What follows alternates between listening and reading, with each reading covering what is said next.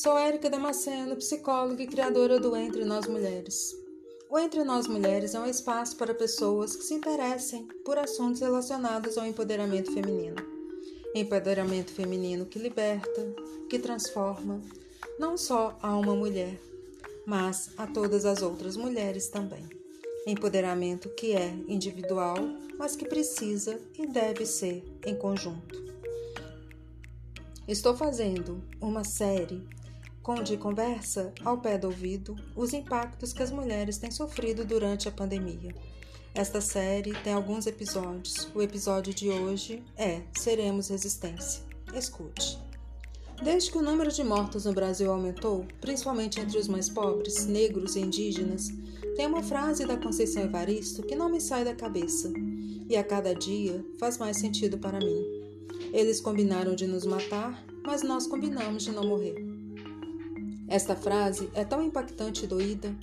É difícil constatar que, em pleno século XXI, ainda há governantes e uma elite que tem por objetivo o extermínio desta população.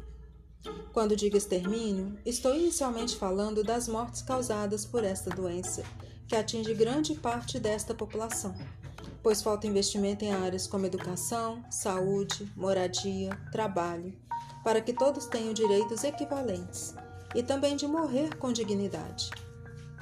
Mas existem outras formas de extermínio desta população que digo mais à frente. E o que todos esses direitos têm a ver com a Covid-19 e as inúmeras mortes?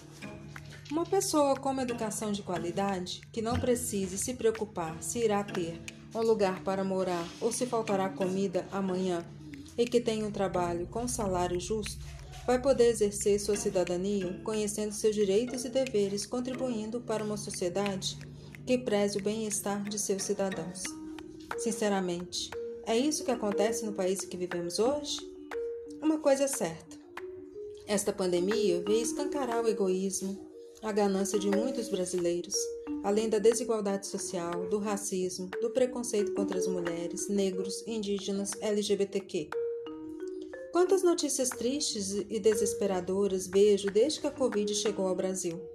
Morte de adolescentes e jovens negros, aumento do feminicídio, abuso de poder, descumprimento do isolamento social, desrespeito aos profissionais de saúde, faltas de UTI e equipamentos para os profissionais dos hospitais públicos tentativa de expulsão de famílias de acampamentos, culpabilização das vítimas de estupro.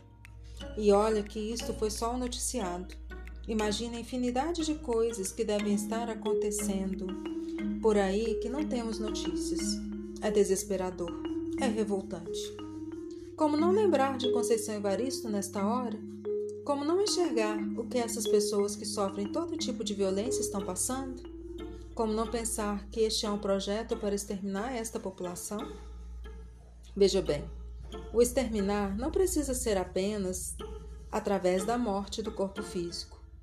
Há outras mortes mais sutis e que contribuem com a submissão desta parcela da população, como, por exemplo, minar as possibilidades de ter um futuro com mais educação, saúde, cultura emprego, dentre tantos outros direitos previstos na Constituição submissão que a classe dominante sempre desejou e que ao longo dos tempos vem tentando estabelecer através da falta de investimento em políticas públicas. Mas não nos desesperemos. Ainda há como reverter essa lógica dominante. Vamos nos espelhar na nossa história que a história não conta. Parafraseando o belíssimo samba enredo da Mangueira do Carnaval de 2019.